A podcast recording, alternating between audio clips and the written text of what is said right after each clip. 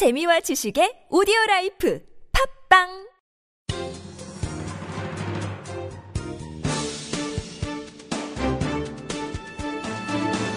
일간사설 오월 이십이일 금요일 세계일보 사설 황교안 총리 후보 국민통합 앞장서야. 박근혜 대통령이 어제 집권 후반기를 이끌 새 국무총리 후보자로 황교안 법무부 장관을 지명했다. 박근혜 정부 초대 내각 멤버인 황 후보자는 국정원장, 청와대 비서실장 인선 때 유력 후보로 거론될 만큼 박 대통령 신임이 두텁다고 한다. 청와대 김성우 홍보수석은 대통령의 국정 철학에 대한 이해가 깊고 사회 전반의 부정부패를 뿌리 뽑아 새 한국을 만들고 정치개혁을 이룰 적임자라고 인선 배경을 밝혔다. 그러나 시중에서는 고심을 거듭한 끝에 내놓은 카드가 겨우 황교안 장관이냐는 지적이 적지 않다. 감동이 없는 뻔한 인사라는 쓴소리도 나오고 있다.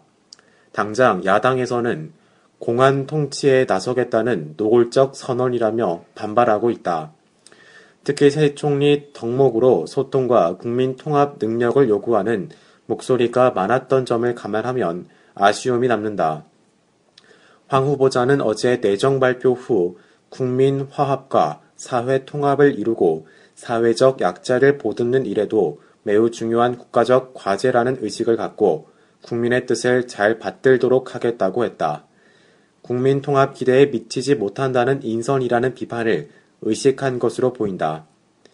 임기 반환점을 삼 개월 앞둔 박근혜 정부는 새 총리 인선을 계기로 국정을 일신해야 한다.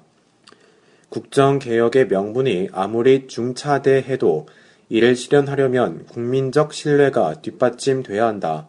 총리는 대통령을 보좌하는 국정 이인자로서 때로 쓴소리도 마다하지 않는 민심의 통로 역할을 해야 한다.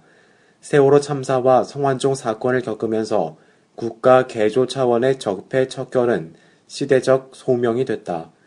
부패와의 전쟁을 선언했던 이완구 전 총리가 성완종 파문에 휩싸여 낙마하면서 새 총리의 책무는 더욱 무거워졌다. 변질된 공무원 연금개혁 등 표류하는 공공, 노동, 교육, 금융, 사 대 부분의 구조개혁의 동력을 다시 살리는 일도 시급하다. 황 후보자는 인사청문회 과정에서 국정개혁은 물론 국민 통합 의지와 구상을 분명히 밝혀야 할 것이다. 법무장관 청문회에서 제기된 전관 예우성 수임료, 병역 면제 논란에 대해서도 명확한 해명이 있어야 한다. 인사청문회가 사실상 통과 의뢰인 국무위원과 달리 총리는 국회 인준동의 절차를 밟는 만큼 더 엄격한 검증이 이뤄져야 한다. 그렇다고 인사청문회가 열리기도 전에 직무 부적합자라고 공세를 펴는 야당의 태도는 바람직하지가 않다. 총리 공백 사태가 한 달 가까이 지속되는 상황이 정상은 아니다. 황 후보자의 역량과 자질은 인사청문회에서 철저히 검증하면 될 일이다.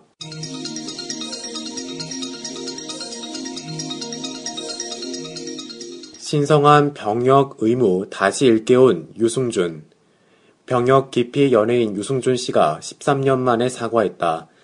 유 씨는 이천일년 공익근무 요원 판정을 받았지만 삼 개월간 입영을 연기하더니 이천이년 갑자기 미국 시민권을 따 병역을 기피했다. 정부는 이, 이후 병역법을 위반한 그를 입국 금지시켰다. 유 씨는 지난 십구일 한 인터넷 방송에 나와 무릎을 꿇고 사과했다. 많은 젊은이에게 물의를 일으킨 데에 대해 사죄하고 싶다고 했다. 생뚱맞은 사과를 둘러싸고 논란이 뜨겁다. 그는 되돌아갈 수 있다면 군대에 가고 싶다고 했다. 그는 올해 서른아홉 세다. 병역법상 만 서른여덟 세를 넘으면 소집 면제 대상이니 가고 싶어도 갈 수 없다. 십삼 년 동안 무슨 생각을 했기에 지금에야 그런 말을 하는가. 바라보는 시선이 골리 없다. 세금을 피하기 위한 사과라는 확인되지 않는 추측까지 나돈다. 제대로 신고하지 않은 해외 금융 계좌에 대한 미국 국세청의 징벌적인 과세를 면하려는 꼼수라는 것이다. 유씨의 사과를 바라보는 시선이 그만큼 곱지 않음을 보여주는 것이다. 일각에서는 병역을 기피하는 유명 인도 많은데 유독 유씨에게만 엄격한 잣대를 들이대느냐는 동정론도 있다. 그러나 유씨의 잘못을 다른 연예인의 사례와 비교해 따지는 것은 적절하지 않다. 한솔그룹 창업주 이인희 고문의 삼 세 조모씨는 출근도 하지 않고 산업기능요원으로 근무한 황제 병역 혐의로 그제 징역 십 월에 집행유예 이 년을 선고받았다. 판결에 문제가 없지 않다. 산업기능요원으로 다시 복무해야 하는 점을 감안해 감형했다고 한다. 잘못이 있다면 합당한 벌을 받은 뒤 다시 복무하는 것이 마땅하다는 지적이 많다. 십구 대 국회의원의 경우 이백오십여 명의 남성 의원 중 오십삼 명이 병역을 면제받았다. 사 점 칠 명 중 한 명꼴이다. 고위공직자의 병역 면제 비율도 이에 못지않다. 모두 탈법은 아닐 테지만 솔선수범하지 못하는 지도층의 부끄러운 단면을 엿보게 한다. 병역 의무는 가장 신선한 국민의 의무다. 이 땅의 젊은이는 모두 국민 개병 원칙 아래 나라를 지킨다. 그 행동에는 부모 형제를 지키기 위해 목숨을 바칠 수 있다는 숭고한 다짐의 뜻이 담겨 있다. 그것이 병역의 의무다. 이 의무를 저버리고 권리만 주장한다면 그것을 받아들일 수 있겠는가? 병역 의무에 관한 한 유권 무역, 유전 무역이 있어서는 안 된다. 모든 종류의 병역 기피는 엄하게 처벌해야 한다. 관용을 베풀어서도 안 된다. 그것이 환란에 맞서 나라를 지키는 길이다.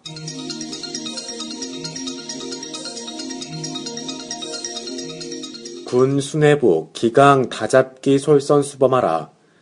국방부가 최차교 공군 참모총장의 비리 의혹 감사 결과 예산 집행 관리 감독을 소홀히 하고 관용차의 사적 사용 금지 규정 등을 위반한 것으로 드러났다고 어제 밝혔다. 공군은 지난해 사 월 최 총장 취임 이후 일억 팔천구백만 원을 들여 공군 본부 총장실 보안 공사를 하면서 천사백여만 원의 예산을 중복 투자한 것으로 확인됐다. 최 총장 부인과 아들은 수시로 관용차를 사적 목적으로 이용했고 최 총장 부인이 딸 집을 방문할 때 운전병에게 도움을 요청해 커튼을 달기도 한 것으로 드러났다. 수의 장교가 왕진에 총장 관사 애완견을 진료하기도 했다. 공군 총장이나 그 가족이 해서는 안 되는 일이었다. 그러나 비행 단장 시절 삼백칠십여만 원 횡령 의혹에 대해서는 증거 자료를 확보하지 못했다고 했다. 국방부는 예산 중복 투자 등 소관 업무를 소홀히 한 관련자에게 책임을 묻겠다고 했고 최 총장에겐 엄중 경고 조치했다. 일단 면죄부를 준 셈이다. 누구나 예상했던 일이다. 최 총장은 자신에 대한 각종 의혹이 불거지고 공군 내부 투서 등으로 궁지에 몰리자 한민국 국방장관에게 자신에 대한 회계 감사를 요청해 감사가 진행됐다. 셀프 감사라는 말이 나오는 이유다. 여론에 밀려 착수한 국방부 감사는 강도가 그리 높지 않았을 것이다. 게다가 전반적인 직무 감찰이 아니라 회계 감사에 국한됐다. 현역 공군 총장이 엄중 경고 조치를 받은 것은 이례적이다. 최 총장 부인과 아들이 관용차를 자기 차처럼 쓴 사실 등은 도덕적 문제를 제기할 수 있다.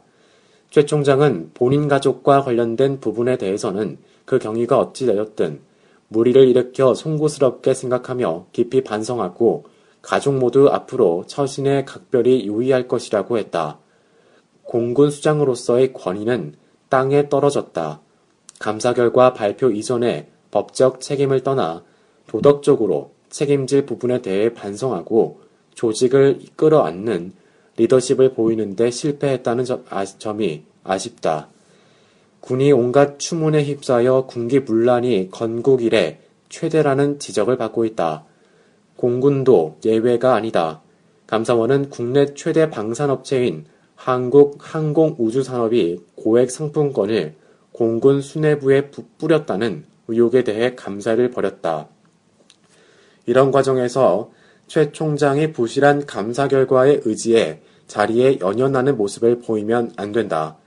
군기관 확립과 비리 척결을 위해 최 총장을 비롯한 군 수뇌부가 솔선수범할 때다. 군이 국민에게 신뢰받으려면 군 수뇌부부터 정신을 바짝 차려야 한다.